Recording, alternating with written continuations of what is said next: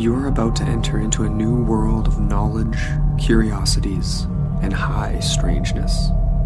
This is a podcast of Straight Up Strange Productions.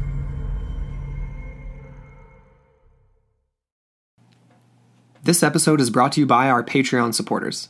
Become a patron today at patreon.com forward slash into the portal.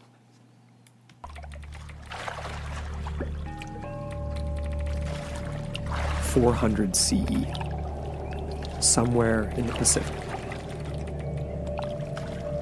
A fleet of ancient mariners battle towering waves in an open expanse of water that they had never seen before, venturing into the abyss. It had been well over a thousand years since the last voyages had set out in massive canoes, charting islands of the Pacific, before eventually landing on the islands of Hawaii. A place that, unlike anywhere else, exuded an immense power brewing beneath the surface.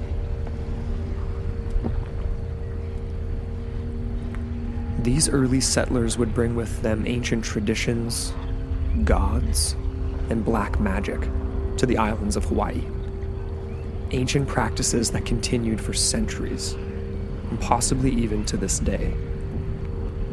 The islands now are best known as tourist hotspots, most people being blissfully unaware of the otherworldly powers governing the landscape around them, while some have encounters and experiences that are difficult to explain. From sentient fireballs emerging from volcanoes and chasing people and cars, to encounters with the goddess Pele, and even an ancient curse.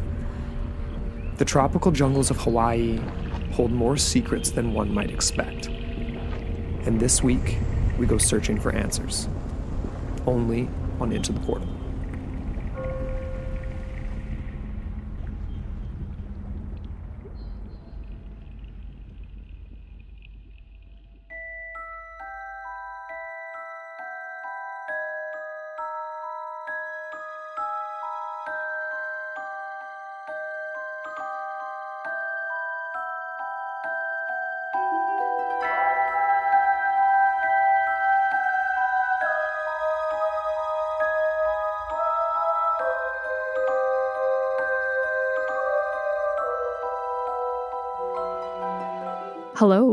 I'm Amber Ray, And I'm Andrew McKay. and you're listening to Into the Portal, your gateway to the bizarre. On this week's episode, we're taking you to the remote Pacific for a look at some bizarre Hawaiian legends and phenomena that defies explanation. We're talking deaths, curses, fireballs, and much more today. Mm-hmm. So let's get started with a little background on Hawaii. Uh, we all know Hawaii as a dynamic volcanic island chain that continues to grow and expand today with four active volcanoes, including two of the world's most active, Kilauea and Mauna Loa. Nice job. Nice Thank job. you. Thank you. And both of these can be found on the big island of Hawaii. The volcanoes of Hawaii are known as shield volcanoes. Uh, they produce lava flows that form gently sloping, shield like mountains. Yeah. And it really gives them a majestic contrast to the lush landscape of the tropical flora surrounding them. It's a stark, like, oh man, it's so gorgeous. Like, Yeah, they just kind of rise up like these. Uh, these they they have a very godly presence to them oh just yes. because of that. Oh yes. Hmm. So today we are getting into the heart of the big island of Hawaii, where Volcanoes National Park exists, and you can find two active volcanoes, like I already mentioned. Yeah. And this park is believed by many to be a place of otherworldliness, high strangeness. It's a visceral, formidable landscape formed by cinder. And this is what many believe to be the epicenter of strange phenomena that permeates all the islands of Hawaii. Yeah. From curses to incredibly bizarre encounters with entities that defy explanation. There seem to be some ancient forces at work here, sometimes even leading to death. Yes, indeed. And this is, uh, like Amber said, this is phenomena that, that kind of takes place across the islands, but in many, many ways, the epicenter is Volcanoes National Park on the Big Island. And we're going to be talking some other history and stuff here because the Big Island seems to be the first landing spot of the earliest ancient Hawaiians as well. So it sort of makes sense that this would be the focal point for, of some of these possible ancient powers at work on the island. So we're going to kick things off with just that, sometimes leading to death, these powers and these strange encounters. In November of the year 2000, there were two bodies discovered on the Big Island. A park ranger by the name of Travis Heggie was on a routine patrol when he got a call about something extremely disturbing that he needed to check out. Interestingly, this guy's official title was the Eruption Duty Ranger. What a job. So he's basically driving around making sure things aren't getting too out of hand as far mm. as uh, the uh, the active volcanoes are going at the park. And if we weren't talking about Volcanoes National Park, I would have a whole slew of jokes to go along with that. I'm sure there's I'm sure he still gets those jokes. No no kidding. So this guy Travis Heggie, he was out on this routine patrol he gets a call about the possibility of two bodies being sighted out on one of the lava plains. There appeared to be a couple that was hiking near one of the ocean entries to this particular area. So it was a lava plain, but relatively close to the, to the water. There was a male and a female that had fallen victim to either someone or something out in this very flat and very easy to navigate area. The man had collapsed directly on the surface, while the woman had fallen down a very small ditch or crevice very close by, but no more than a few feet deep, something that you could easily step over. Both of them were severely burned, especially the female victim, but the strange part was that their clothing was completely undamaged. There were no burns on their shorts, shoes, you know, their tops, while their bodies were severely burned. Very strange for sure. There seemed to be no hmm. immediate cause for their bodies to be burned. And in addition to this, there had been absolutely no volcanic activity in that area that day or in the time leading up to them being there. So the reports go. So the reports go. I mean, Heggie being out there, you know, risk, risking life and limb, you'd think like maybe they wouldn't send him out there on a, he, he's on a routine patrol, at least how the article reads, right? Mm-hmm. Again, what's really strange about this is that the area is very easy to traverse. So it's a spot that's very easy to escape if there was something dangerous happening. You know, it's wide open, you can see something coming, you could hear the rumbles coming. And that was a point that Heggie made, that it was easy to traverse, fairly flat. But you'd still need to be careful because, of course, these lava rocks are extremely sharp. But these victims weren't cut up, they weren't murdered, quote unquote, here. Uh, but they were indeed severely burned. Were they like boiled like lobsters? That's almost how it appeared. Like the guy, when this guy described it, the eruption duty ranger, he initially thought it was a crime scene, but then looking at it was like, yeah, like essentially, yeah, they were basically cooked without any damage to their clothing. This was featured on uh, one particular television series uh, focusing on mysteries at various national parks. And they talked about this case, but there was no mention in that uh, about whether or not they were hiking out of bounds, quote unquote. And that reminds me so much of things we hear in British Columbia with, you know, experienced skiers going out of bounds at a ski hill and disappearing or something like that, right? Oh, of course, yeah. And you would think um, because there are a lot of hazards, right, when you enter into a landscape such as this, and including, right, like uh, we haven't quite mentioned this yet, but the idea of like, you know, there could be, there are regular lava flows, there are ones that do appear like they're unstable, like, yeah. you know what I mean? Yeah. And then there also are volcanic gases that can erupt. So right. there are potential things here, but we're talking two victims. Yeah, and that's one of the strange things. So it's like, so uh, let's just jump right to that because uh, that sort of ties into the idea of they were out of bounds. Mm. One of the theories as to how they got so burned, but without. Uh, their clothing being burned was steam. Mm-hmm. That somehow they got basically steam blasted out on the lava plain. We'll hold on whether or not to, for a hot sec whether or not it was directed steam by some sort of malevolent energy because they weren't supposed to be there, or if it's just wrong place, wrong time. But that was one of the sort of more likely quote unquote explanations as to what happened to them. Mm-hmm. I mean, what are your initial thoughts on that explanation? I think that's quite interesting, uh, just because of the described state of how they were found. I we didn't get anything particular about the state of their hair. I'm No. curious about even their body hair. You know what I mean? Like what state that would have been, because that would have indicated whether we're talking like steam related Versus or something that Lava eh, or fire, fire, or I don't know, something like that. Or yeah, so th- this is very interesting. Or even uh, radiation burns.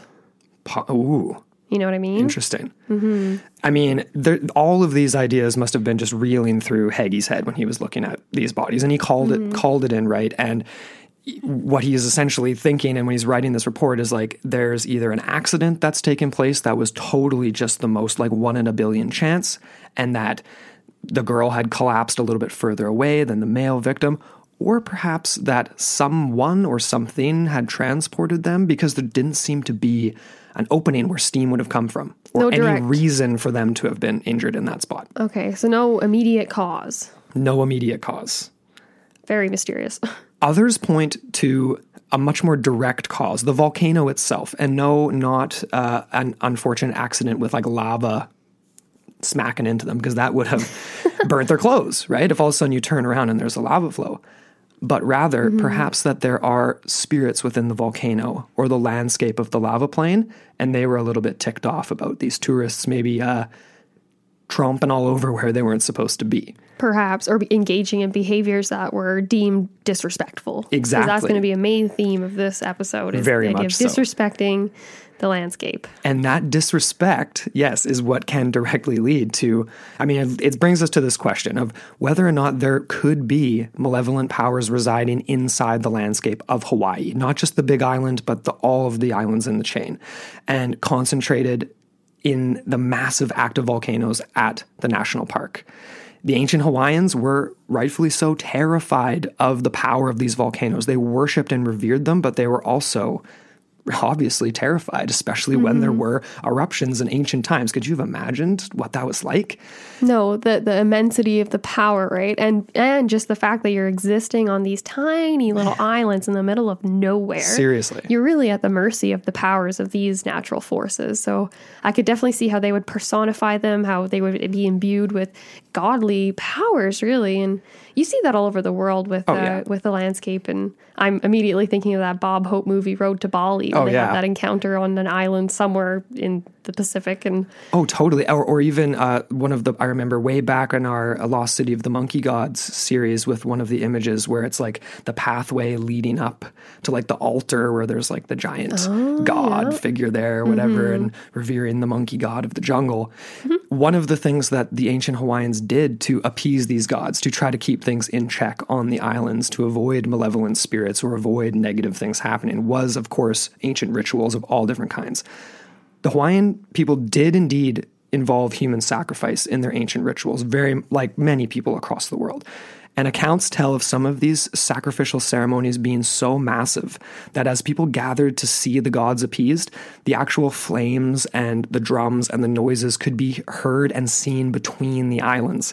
So this event is happening, say, on the big island of Hawaii, and it can be seen from the next island and then to the next island and the next island. Pretty cool. across the landscape and that's just the, the power of these. So like imagine that for a second. I just chucked in the side note here like you're an ancient explorer drifting by in a ship at like 400 ce and we'll get to those more dates in a sec and you see fires burning you hear chants and maybe even screams.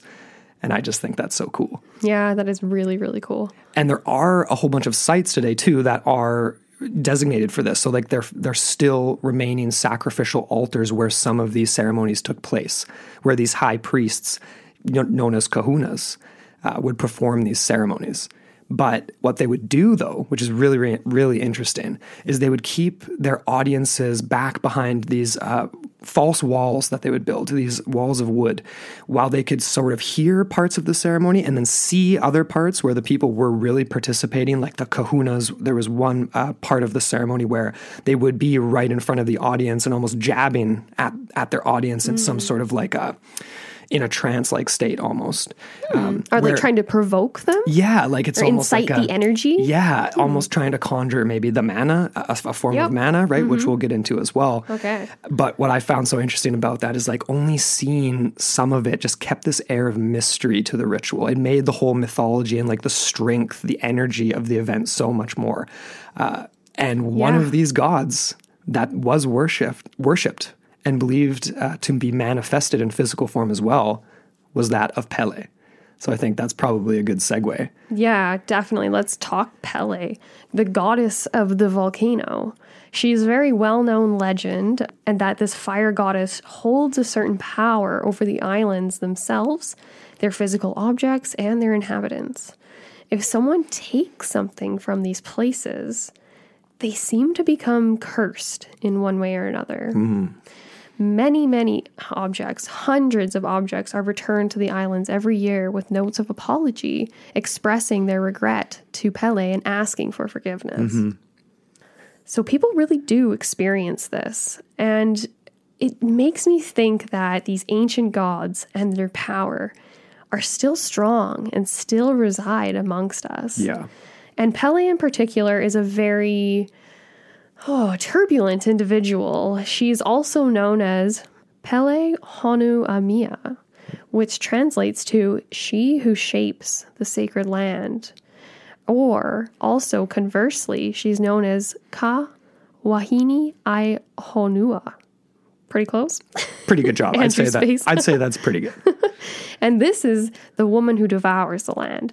I think those two descriptions give a really powerful it's like the yin and the yang of Pele. She can give and she can take. She can build and she can destroy, Just like the volcano. depending on her mood.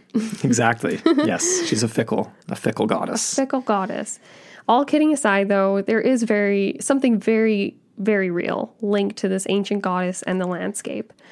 Pele's home is believed to be the crater at the summit of Kilauea, which is one of the world's most active volcanoes and is also the focal point of Volcanoes National Park. And I'm pretty sure it's erupting right now. Like it's still erupting. I think there was in 2018 big one, Mm. and it's and it's still continuously going. So, yeah, Mm-hmm. Still flowing because there's different types of eruptions. Like, you know, Mount St. Helens back in the 80s was Right. very violent. yeah, and it has to do with how things are pressurized. I don't know the exact I'm not a geologist, but you know what I mean, whether things are built up over a long period or whether they're just constantly flowing out kind of totally. thing.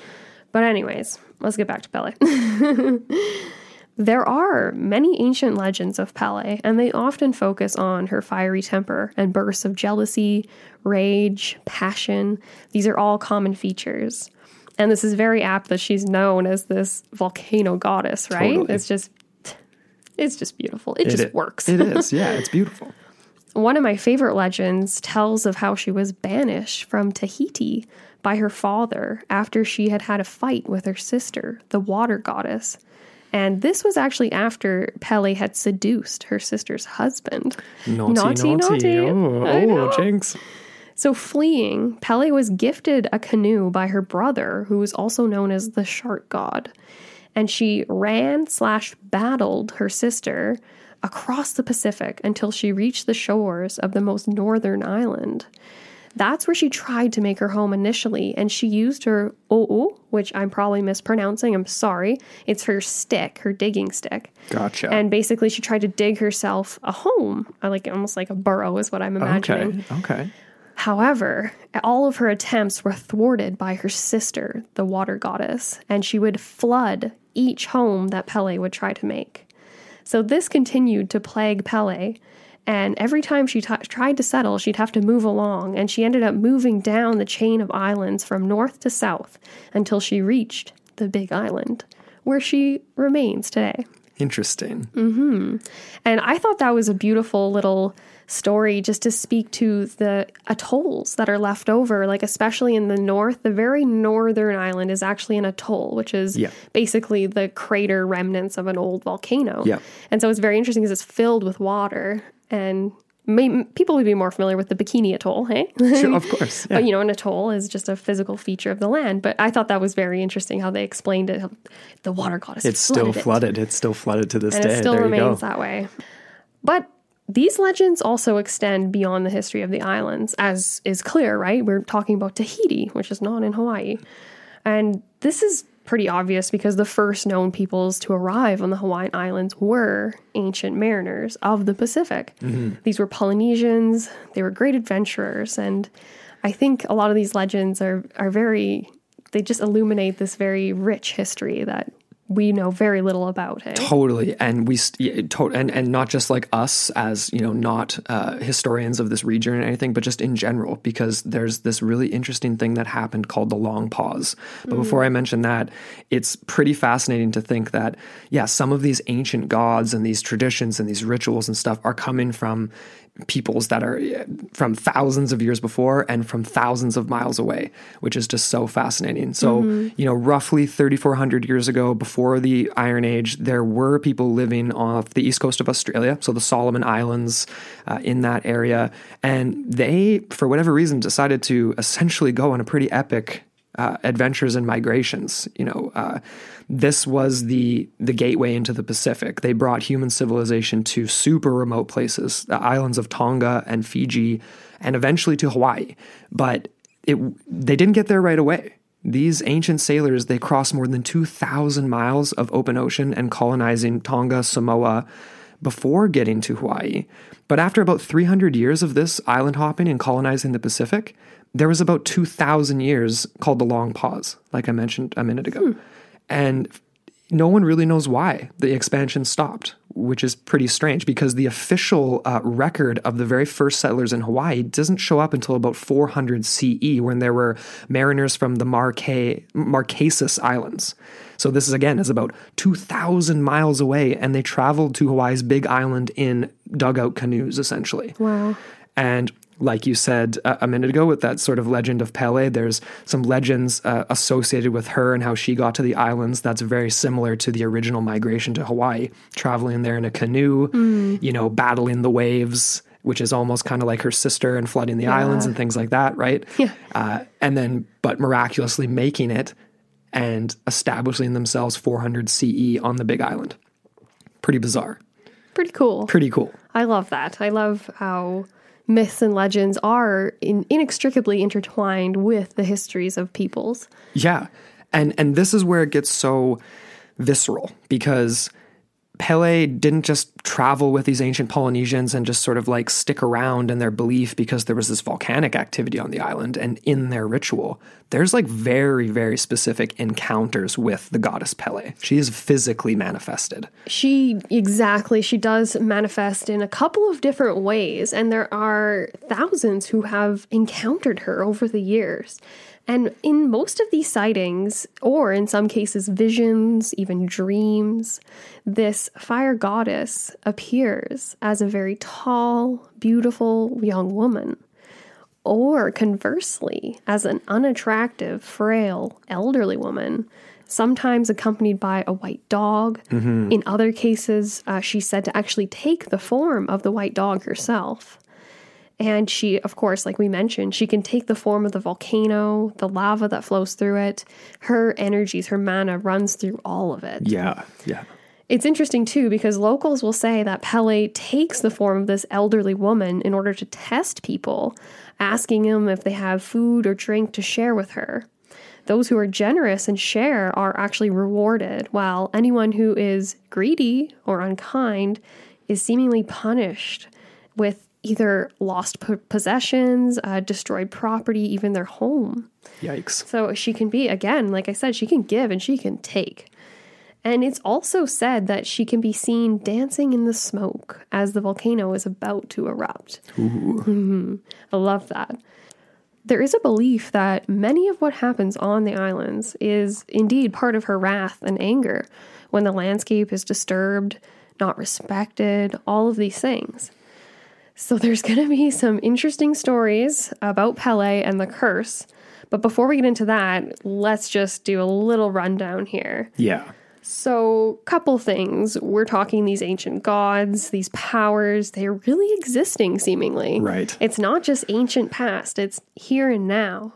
And these remnants of these ancient curses or gods or anything like that, could we perhaps tie this to one of our favorite legends, which would be the Menehune? Yeah. I love that. And we'll, we're going to get into that in a little bit. We'll bit. tell you here. guys who the Menehune are, eh, yeah, in a little bit. We also have this concept of mana that we've talked about and mentioned a couple times. So that life power that Hawaiians say exists and flows through everything. So there are certain sites in Hawaii that are believed to possess this strong mana. And actually, one of the volcanoes. Oh, you're gonna help me out with this one, hey? Ooh, uh, Haleakala? Yeah, that sounds right. Haleakala. At the top rim of this volcano, so sitting at the top of the crater there in the island of Maui, this is supposed to be a location of strong mana. Interesting. Very cool. Just one example. There are several, and we'll get into a couple of them as we go along here.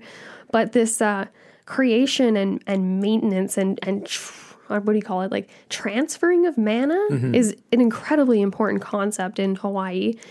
And they say it flows through everything inanimate objects, humans, everything the animals, the plants, the flowers, everything. Yeah. So this is real energy. And how is this harnessed? Like, you know what I mean? Can this result in some of this bizarre phenomena that we're getting into today? No doubt. What are your thoughts, though? The fir- well, first thing I want to say, uh, just on the on the note of mana, for people just to maybe have a little more context, uh, because everyone's heard of Easter Island and the Easter Island heads. We covered that on our Patreon, and that was one of the things that came up in that episode. Is the idea that there is this life force, there is this energy called that is the mana, and that's what walked the Moai or the Easter Island heads from their quarry down to their location, out looking across the sea along uh, the edge of the island. Same sort of idea here. It's like just just so to give more context of Actually, what it's- mana kind of is, because pe- I think people will recognize that. That's a great example. And another thing we can mention too is uh, the kahunas and how they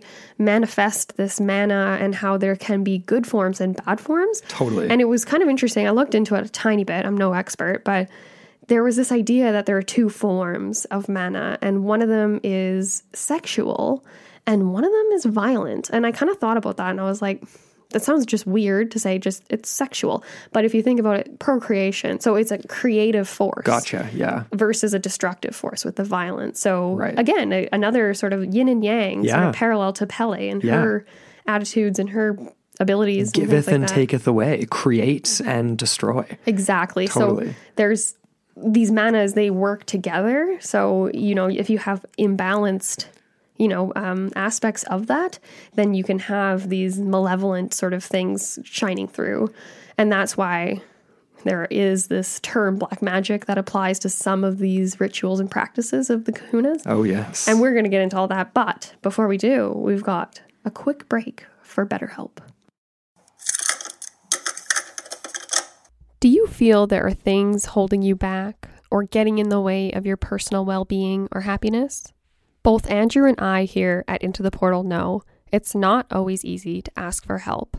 But luckily, the internet has made it that much easier. Now there is BetterHelp.com that can assist you online with all of your therapy needs.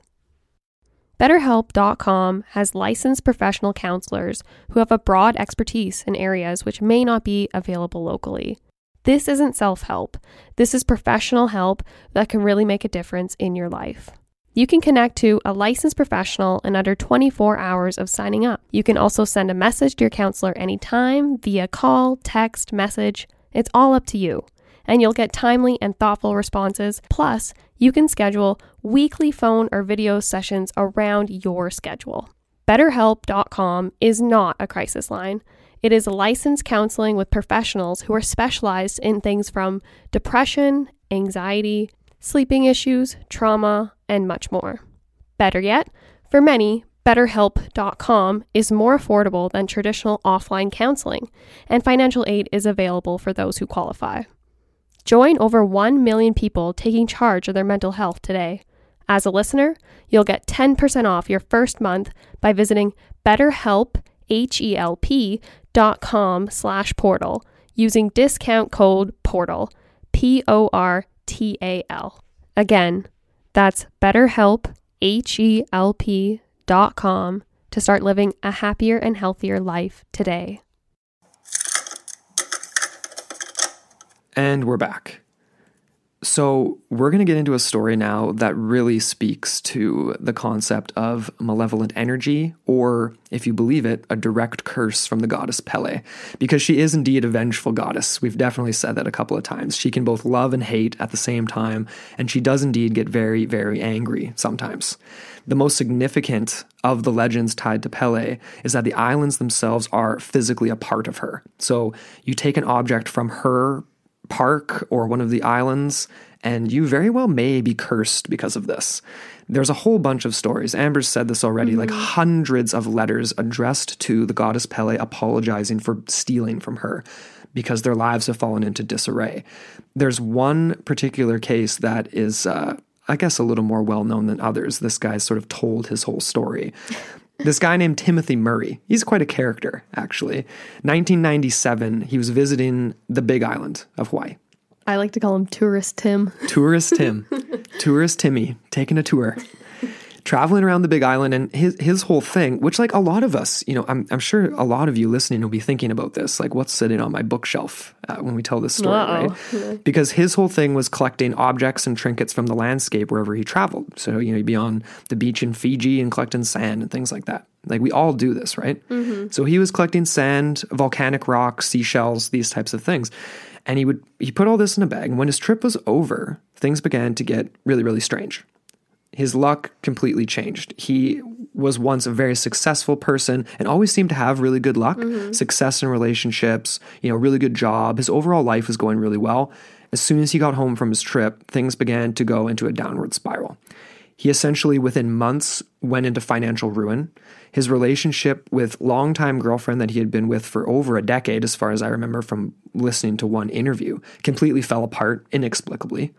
And apparently, he even ended up in a federal penitentiary for some sort of uh, association with white collar money laundering or something that he only adjacently associated with, you know, a, a, friend of a friend of a friend, and ends up getting, uh, you know, getting shafted for it and spending a very brief time in a federal penitentiary. So he was a Cory and Trevor. Essentially, a Cory and Trevor. He's a bit of a patsy, it seemed. He didn't know what the heck was going on. But only later on, he's he's back home now. You know, he still has a house clearly, but he finally was able to connect the dots because after as all of these horrible things were happening to him, he was coming home each night, other than when he was arrested, presumably, and essentially looking at these trinkets and treasures that he had brought back. This was like the only solace in his life was looking at these beautiful objects that he had collected from the Big Island on his trip.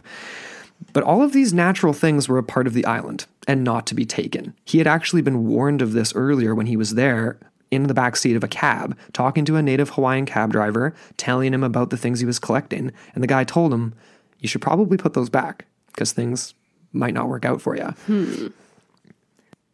So, like I said, he found himself each day staring at this collection, almost like transfixed in a very weird way, as if these objects had some sort of, you know, power or energy or something. Hmm. And at first it seemed normal, but like you said, his with each passing day, his luck and his life seemed to get worse and worse and worse.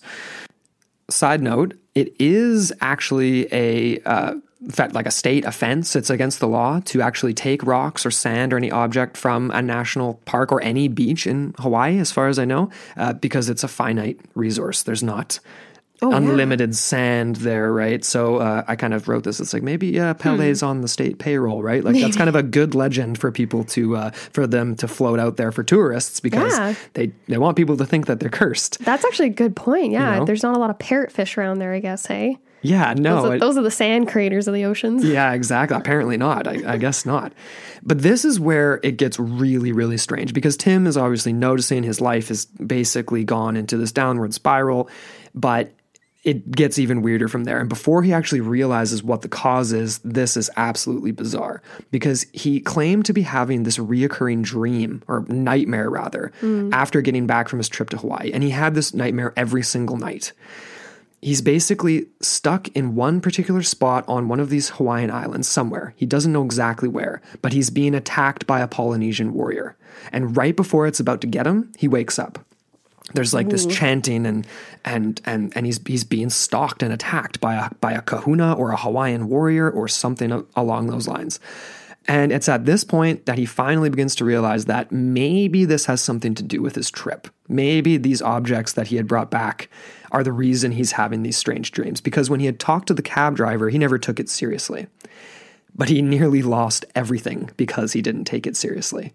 And he mailed the stuff back. He wrote a letter addressed to Madame Pele, which is very specific, we should say. I don't know if we mentioned that before. These letters are addressed to Madame Pele. You have to be extremely polite to, to the goddess of mm-hmm. the volcano. As soon as he wrote this letter and sent it back, his luck turned around. His financial state it came back. He got his job back. He ended up in a relationship again. Very, very strange. Interesting. On the flip side, Pele isn't always mean or malicious or anything like that. Yeah. She cares a lot about her landscape, but and the people that respect it. Exactly. On the flip side, there was a really interesting story about an indigenous Hawaiian man, and this is ubiquitous across the island. So many different Native Hawaiians have this type of story where they do have this face to face encounter mm-hmm. with a woman that they only later realize was Pele. Yeah. And there was this one uh, instance where a, a Hawaiian man was about to go out to dinner or go pick up some food. Yeah, he was traveling in his car. Yeah. And he was stopped or something like that. And basically, he He he almost I think the story went that he almost ran over a woman and so he stopped, he pulled to the side of the road to see where she was and when he got out of the car, she wasn't there. She disappeared and then 10 seconds later he hears a big crash and there was a, there was an accident at the intersection just where he should have been. right. So he should have been in that car accident. yeah, he had gotten out of the vehicle and spoken to this Hawaiian girl. or went to speak to her. Yeah, and offered her some food, and then she disappeared. Mm-hmm. Yeah, very That's strange. a weird one. Why would he pull over and offer her food? that kind of ties into the whole idea of like, you know, if she appears as an old beggarly woman, do give her something. You know what I mean? But that's interesting though. But that's just it. He didn't think of it at the time. He's like, here's this young girl. She's clearly not having a good time. I'm going to offer her some food because I have some in the car. And then later realizes that she had saved him. Yeah, she had. And you know what? Maybe the person in the car on the other side of this whole scenario here, maybe they didn't stop. And so she was like, hmm, you're not going to stop and help me? Well, car accident for you. Yeah. Like, you know? It's very cool. Yeah, very no weird timing wise, at least. That was a very interesting one. So that's sort of the opposite of the idea of, of, of a curse. Like maybe that car crash was somebody who uh, loaded up the back of their car with a bunch of volcanic rocks or something to go to go bring back to Pier One Imports or whatever. You know what I mean? Because like you can buy these because that's one of the strange things is like some Hawaiians don't believe in this curse, right? But a lot do, and you can go into different knick-knack shops and tourist type things, and you can buy objects that are from the island. But it's almost like when it passes through the hands of of of, of an indigenous Hawaiian, like making a living or something, maybe that negates the curse. Pele's willing to let that go a little bit or something like that. Or maybe they have another ritual where they can sanctify certain things or uh, cleanse them or, or even ask for permission. You know what I mean? along those same lines of, of cleansing or ritual or anything like that, I feel like that's a pretty good segue because curses aside, there are even more mysterious forces at play across the islands, and particularly at Volcanoes National Park. A deathly omen found in the skies, described by witnesses as sentient fireballs. So let's transition into probably the craziest aspect of this episode. hmm These fireballs, whether they're connected to the goddess Pele, ancient black magic, mana run wild, or perhaps things from out of this world. People are seeing these quote unquote sentient balls of light and fire coming from the volcanoes and traveling around the Hawaiian Islands. Sometimes even stalking people across the sharp cinder or even across highway stretches. Yeah, chasing cars, all kinds of craziness. So, anything from tourists to park rangers to the indigenous Hawaiians themselves have seen and encountered these brightly lit balls of fire, sometimes emanating orangish, reddish, sometimes blue, um, that seem to move around as they please and appear to have a type of intelligence to them. Yeah. It's uh, witnesses have described them as having this powerful presence, this intention, seemingly they regard the witness as much as the witness regards them. Yeah, like they're watching each other. Yeah. Strange. Yes. And like we said, they are known to come out of these craters of the volcanoes at Volcanoes National Park. So are they an emanation of Pele? Could they be some kind of godlike reconnaissance like vehicle Yeah. or entity over the island? Could it be a manifestation of mana Right. uh, conjured by someone or something?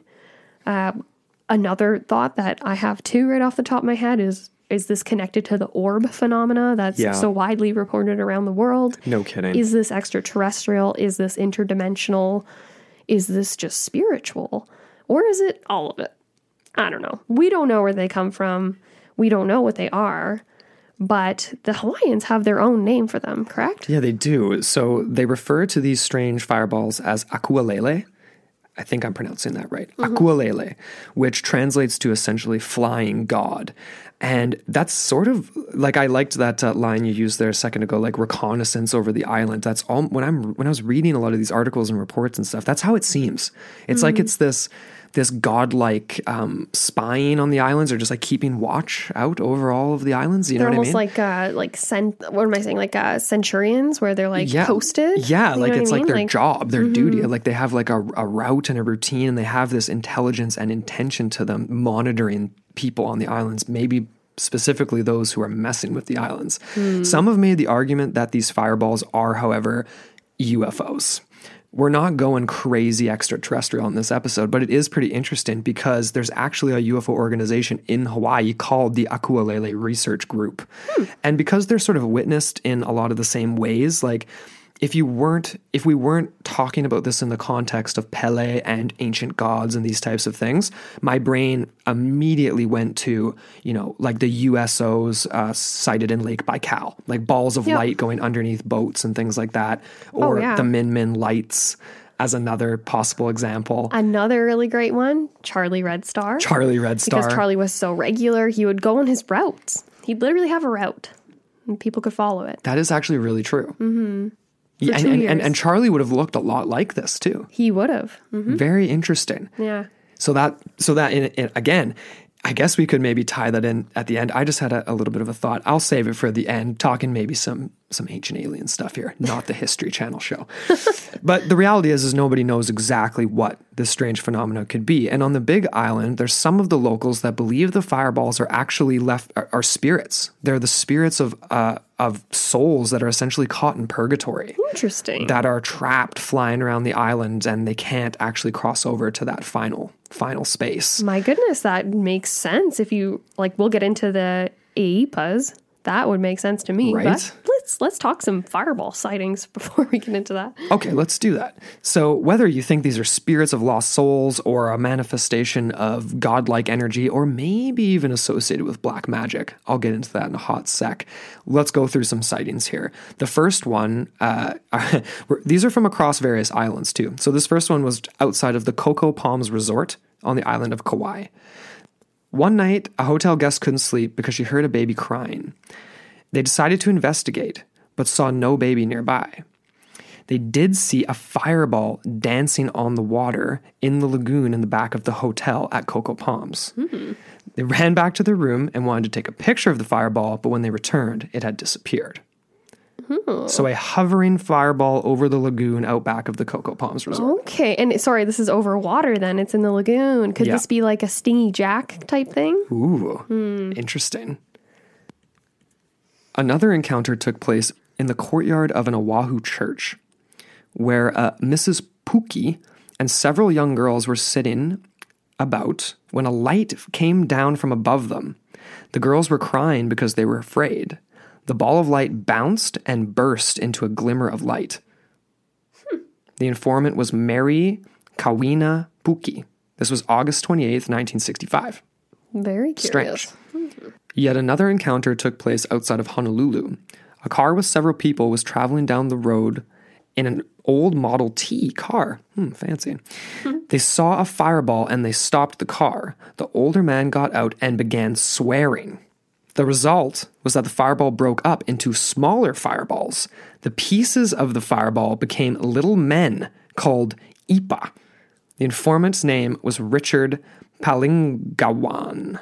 Hmm.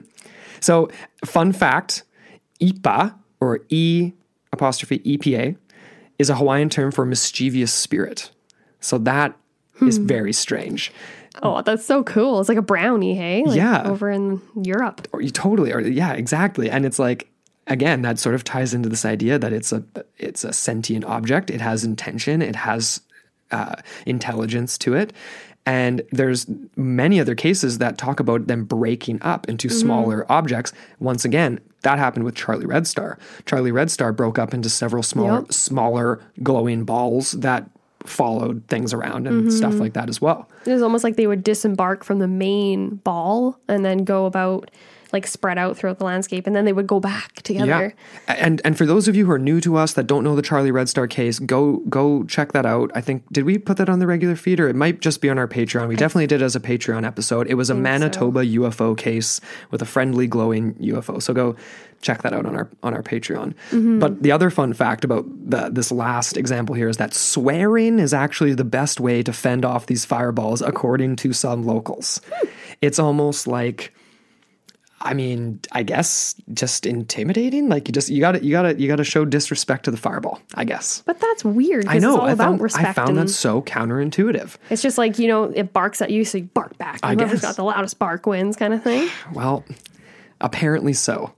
That is really cool. I like how this Yipa, I feel like we're mispronouncing it because, like, whatever I see like a native Hawaiian person talk, they use their breath. Like, you know what I mean? Yeah, like, no, it's I'm- totally that sounds terrible, but it's like yeah. what?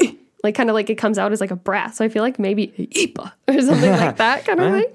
Sure. I have no idea, but I just think that's amazing. I have a couple more crazy examples of these fireballs. Yeah. And this first one actually picks up when two men were driving along that same road, Old Pali Road in Honolulu, when they encountered a fireball. The driver stopped the car, got out, started to swear. Okay, so again, that's when the fireball broke up into these smaller balls. And as the witness described, quote, the driver told me that those flaming fragments, fragments, sorry, had become little mythical men called Iipa, elemental beings, no doubt, end quote.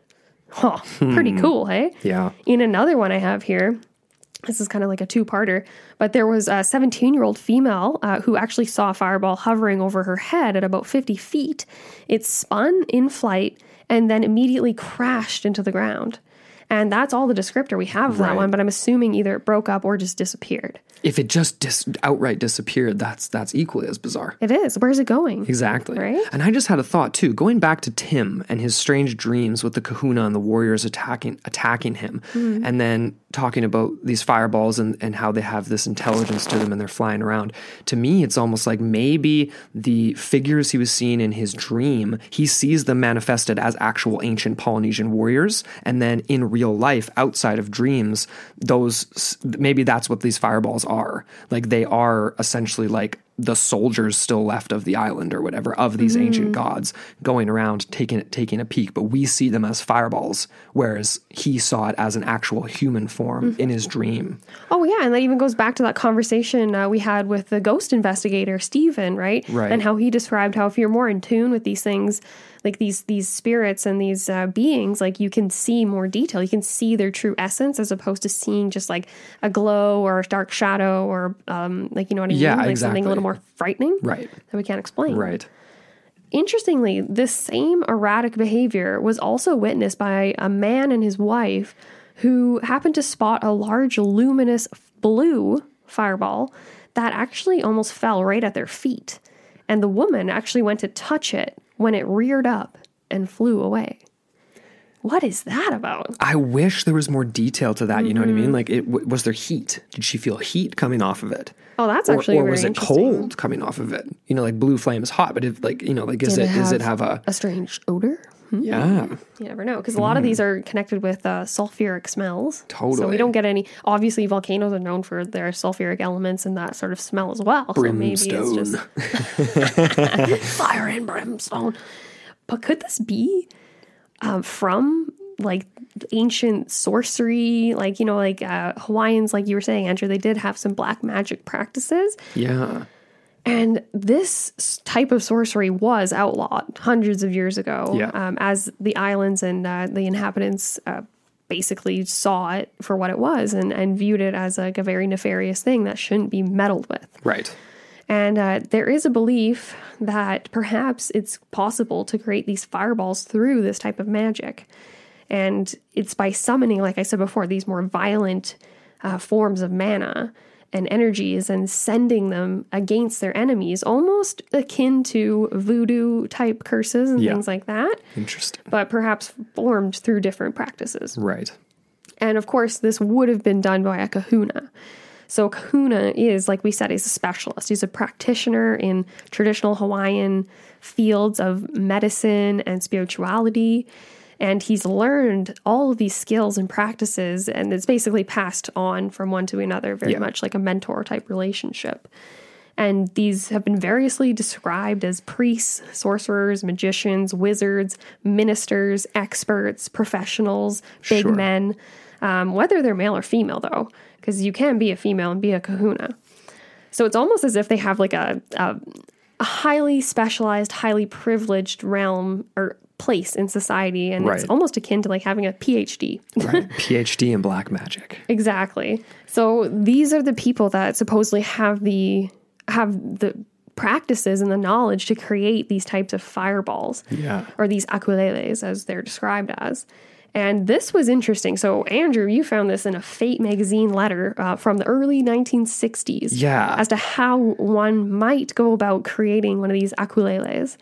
And this was cool. So I'm just going to read this out. It's a quote. The akulele was caused by keeping a bundle or bones of a deceased relative or friend, generally wrapped up in tapa cloth and known as an unihipili. Unihipili.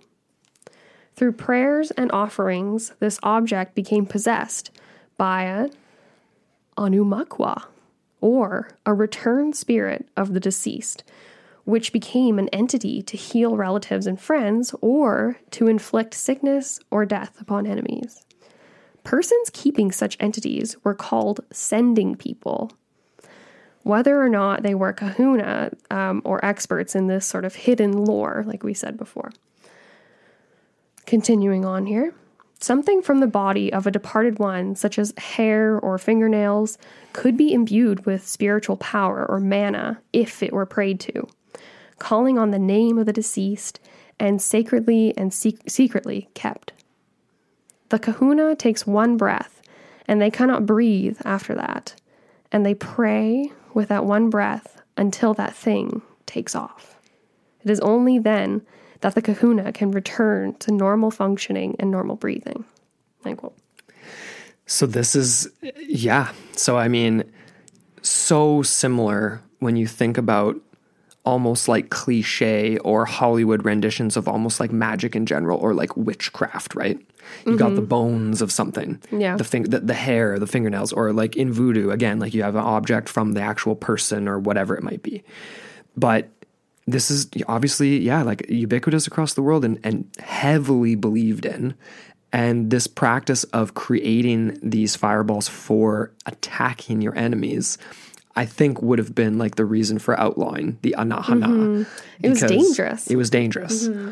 And so the sightings nowadays, it's like, well, okay, we've just added another theory or example or whatever, and you can kind of pick which side you're on. But it's like you can either think that they're spirits left in purgatory, they're manifested fireballs. So forget purgatory, but this is like a, a real human that's still alive that knows how to practice anahana. Mm. Or maybe we could still try to connect this phenomena to Pele or some more specific ancient gods because these fireballs seem to have the same home. You know, the concept of a home for these entities mm, mm-hmm. is shared amongst the locals. And Pele, of course, her home is in the crater of that one particular volcano, right? This was an interesting thing, though. I pulled from one of the men working at the national park, like one of the caretakers. And he says that basically, like, in one of the caves along the cliffs at Volcanoes National Park lives an akualele. And that every so often it comes out and flies around. On one occasion, there was a young girl with a group of people who were asked to essentially perform a ritual in the area, and she did so. And while she was chanting and performing this ritual, a bright ball of fire appeared and approached them and their car.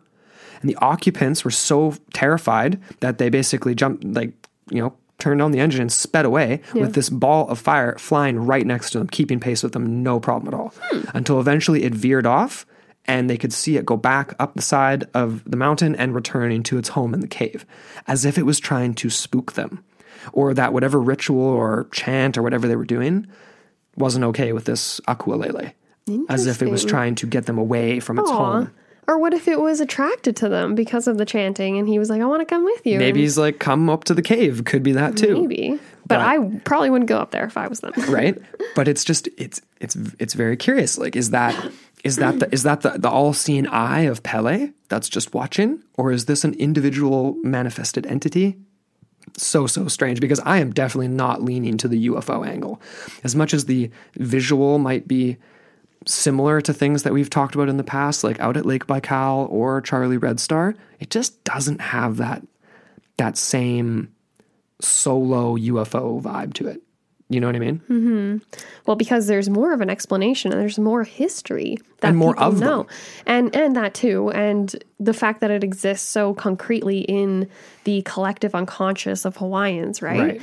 It is in stark contrast to somewhere like in Manitoba, where there isn't a very long history uh, that we're aware of. Like you know, if you speak to the indigenous inhabitants, obviously they will have knowledge from sure. from much further beyond what us settlers would have. Sure. Yeah, no, I, I hear you though, because I feel like a lot of what we think of as UFOs, perhaps, like even I'm thinking of Skinwalker, right? And how the History Channel has gone ahead and just made that all about UFOs and Yeah. aliens. And it doesn't really touch on any of the indigenous uh, lore. And it, it is kind of that idea, right? Where it's like if people don't have anything else to explain it away with, then maybe the extraterrestrial hypothesis is just the most convenient. Yeah, seems that way. But there are a lot of other explanations and offerings that we can kind of serve up to you guys here. One of them being going. Serving up Menehune realness. Oh God, I knew you were going to go there with that. like we've mentioned, we brought up these Menehunes uh, quite a bit throughout this episode and in other episodes too, because we freaking love these little guys. And we did cover them in a full length episode in our Patreon. So if anyone is curious about that and wants more content, go and check it out over there. But these Menehune are basically described as a mythological dwarf people of Hawaiian tradition. They live in the deep forest and in the hidden valleys of the Hawaiian Islands, far away from the human settlements. They are also believed to have been responsible for a lot of the physical structures that are very ancient uh, around Hawaii, and these are places that are known to possess energies that are mana. Yes. One example I'll pull up here is the Ulupo Heiau Temple. And this is actually located in uh, Kailua. And this is a heritage temple site that is known for this massive stone platform. It measures about 140 by 180 feet, which would be like, you know, if you're Canadian, we're talking 55 meters here, okay? and the outer walls are up to 30 feet high.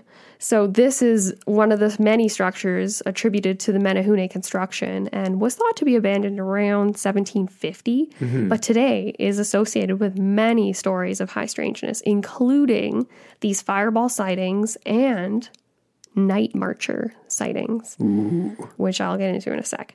But many ghost investigators and tourists come up to investigate this area as it was once known for human and animal sacrifices. Right.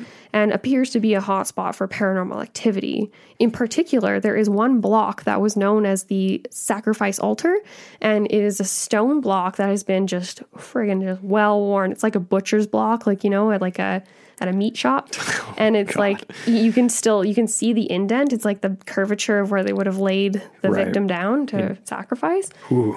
But pretty cool, and obviously this is a site to be revered and respected. Uh, one tourist actually learned this the hard way, and this was according to Rick Carroll's Hawaii's Best Spooky Tales, which is a book published in 1997. And I pulled this from Honolulu Magazine.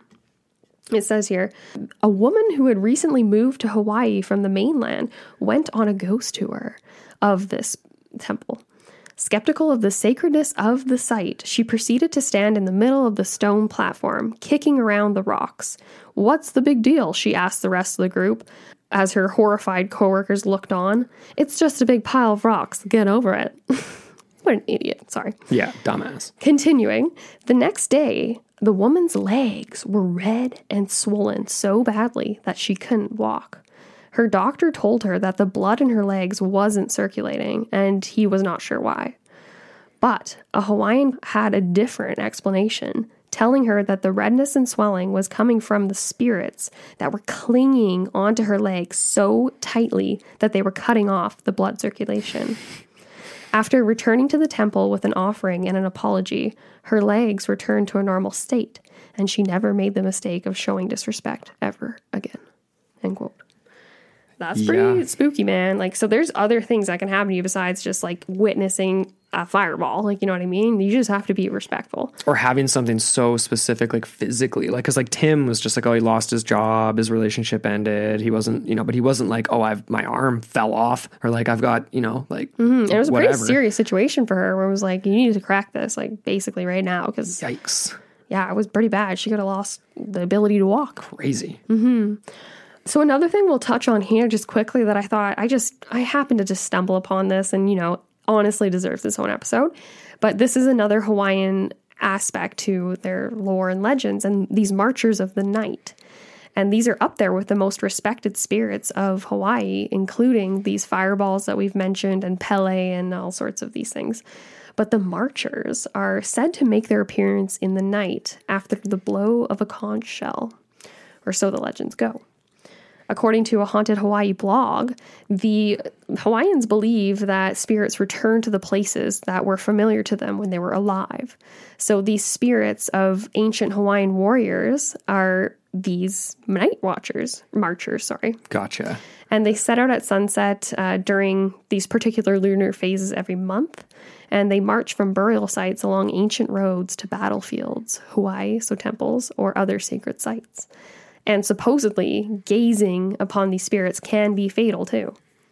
Could they be the cause of some of these mysterious happenings, like the deaths of the two hikers? Right. No one can say for sure.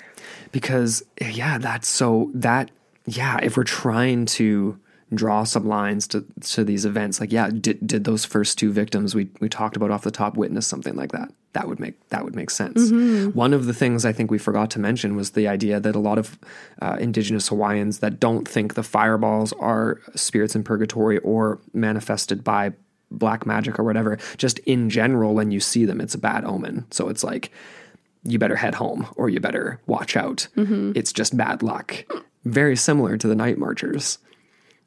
Pretty cool though, hey? I love I love that. There's a lot going on in Hawaii, and we, I feel like we're just touching the surface of all of it, right? I think this is just going to be kind of like yeah, this is uh lit the flame, lit the spark, pun intended because uh there's so yeah, there's so much. There's so much to look into at, at Hawaii. Like we legends of Hawaii, like there's hundreds. So we'll definitely have to head back to Yeah. Hawaii for sure. Volcanic Legends of Hawaii. I feel like that should be the the the title of this episode. Yeah, no kidding, right? So I mean, we're kind of getting down to our, our final thoughts and theories here, and I mean, I've I've been to um, like Honolulu as a very much a tourist, you know, did like Diamond Head during the day, those types of like hikes and stuff like that. You know, never wasn't podcasting back then, wasn't into weird stuff, and you know, feel like I definitely definitely missed out. So you and I'll have to get back there. One of the things I did definitely hear though when I was visiting was this concept of Hawaii being a uh, along these intersecting ley lines, and everyone's that's interested in paranormal or you know talking about finding Atlantis or talking about whatever, all kinds of different paranormal topics and stuff. Uh, ley lines come up. you know. Stonehenge. That's a good Stonehenge, example. the Great Pyramids, right? The islands of Hawaii, like so many different places. And they are at one of these intersecting points. So some people take that and tie that into whether either the UFO phenomena, like this is like a portal, you know, a place where these sentient ob- sentient objects or living things from either other realms or other worlds are actually like accessing. Mm-hmm. And I mean, it is an area of immense power, so that kind of makes sense too. I mean, we're always talking about like with Castle Houska, could it be the case at Castle Houska because of like death and destruction and like thousands of years of like sacrifice and stuff happening there? In Hawaii, it's kind of like a mix of both. We're talking ancient sacrifice. We're also talking like intersecting ley lines and just being a weird place of like weird energy. And I always go back to like thinking about the subterranean element of it all and how these are both places that connect to the inner um, inner sanctions of the world of the globe. They, these I always I almost think of it as like the primordial soup that's just like just sitting underneath the surface kind of thing. And these whether what whatever's down. I'm not saying I'm not talking Hollow Earth or anything like that, but like I just feel like there are there is a lot of transformative power and energies that reside below the plates of Totally. the earth and they they rise up and perhaps Castle Houska that you know what I mean like the uh the crevice that opened there was a result of those energies manifesting or it could it's, it sounds like chicken and egg kind of thing I know, right? That's And- the thing. yeah If I was to kind of like just give my sort of final theory or idea on this is like I'm I'm I'm sort of going along with with the idea of ley lines here because when I because all these fireball things, the idea of Pele is really interesting associated with them and all this stuff, but it's so similar to sightings at Baikal, sightings at other places. I didn't see any cases of akualele being seen underwater in Hawaii. But I wonder if that's a hmm. thing where they've been hmm. seen descending into water or maybe being seen going underneath a boat or something like that. Because to me, I am leaning towards the idea that Hawaii, the big island especially, is some sort of a gateway. And that whether it's spirits of, of people who haven't crossed over or whatever, or whether it's whatever you think it is, it isn't always in our reality. It's coming from somewhere else. It looks like it's coming out of the crater of the volcano but it's it's it's coming from somewhere else and that is just the crossing over point Hmm. That's a pretty interesting take. I don't know. Yeah, I'm I'm not really I'm kind of all over the map with this. I'm very undecided. Very uh ambivalent, I guess would be the word, but I I do like that a concept for sure and I do think I don't know. Yeah, we'd have to do some more digging as far as like if people have seen these akualeles like underwater, but they do very much seem to be associated with uh, less uh, less of a hydration type thing and more of a fiery lava type thing. You know what I mean? no for for sure for sure but i mean like even even the ones like going back again to that baikal episode it's like a giant flaming ball is like how it, uh, how i remember it being described but like underwater Yeah. and it's like okay that shouldn't be Oh. on fire under there that's weird Yeah, totally. And we've had so many stories where I'm I'm I'm remembering one off the top of my head right now, and I can't remember where this took place, if it was in Canada or in somewhere in the U.S. But it was the sighting of um, someone who had witnessed a submerged, so a, U, a USO, an unidentified submerged object, and it seemed to come closer to him, and then it broke up into several different objects, and then so same type of phenomena we talked about today and I think it was a response to him throwing something into the water, if I'm not mistaken. yeah that sounds really familiar very familiar, but I'm totally re- misremembering. if anyone out there listening remembers that, hit us up, and also just hit us up in like if we have any listeners in Hawaii. Holy moly, would we love to hear from you? That would Oh, be so cool. If you've ever witnessed any of this as a tourist We or as a know. Mm-hmm. local, we really want to know, and just in general, what you guys think of this. What what are these fireballs? Like, are do they are they residing in the volcano? Or are they just like continuously living and then summoned to kind of carry out tasks and watching over the islands, or what? We want to know what you guys have to say. Mm-hmm. So hit us up. You can always send us an email into the portal mailbox at gmail.com. You can comment on Facebook. Come join us on Facebook. We love having you guys there. Follow us on Instagram at Into the Portal Podcast. Don't forget to subscribe to the show. If you guys are listening and you enjoy, smash that subscribe button. Leave us a five star review. We really, really, really appreciate it. Yeah. And uh, just really helps those stats, eh? oh, it Really helps just us- get the show out there. It does, yeah. It- yeah, it just brings us to a whole new level of visibility, right? Absolutely. As always, thank you so much to our Patreon supporters and our producer Tim Godby. You guys are amazing, and uh, go check out go uh, check out what we do over on Patreon. You guys, link is in the show notes below. Mm-hmm. And until next time, on Into the Portal. Your gateway to the bizarre.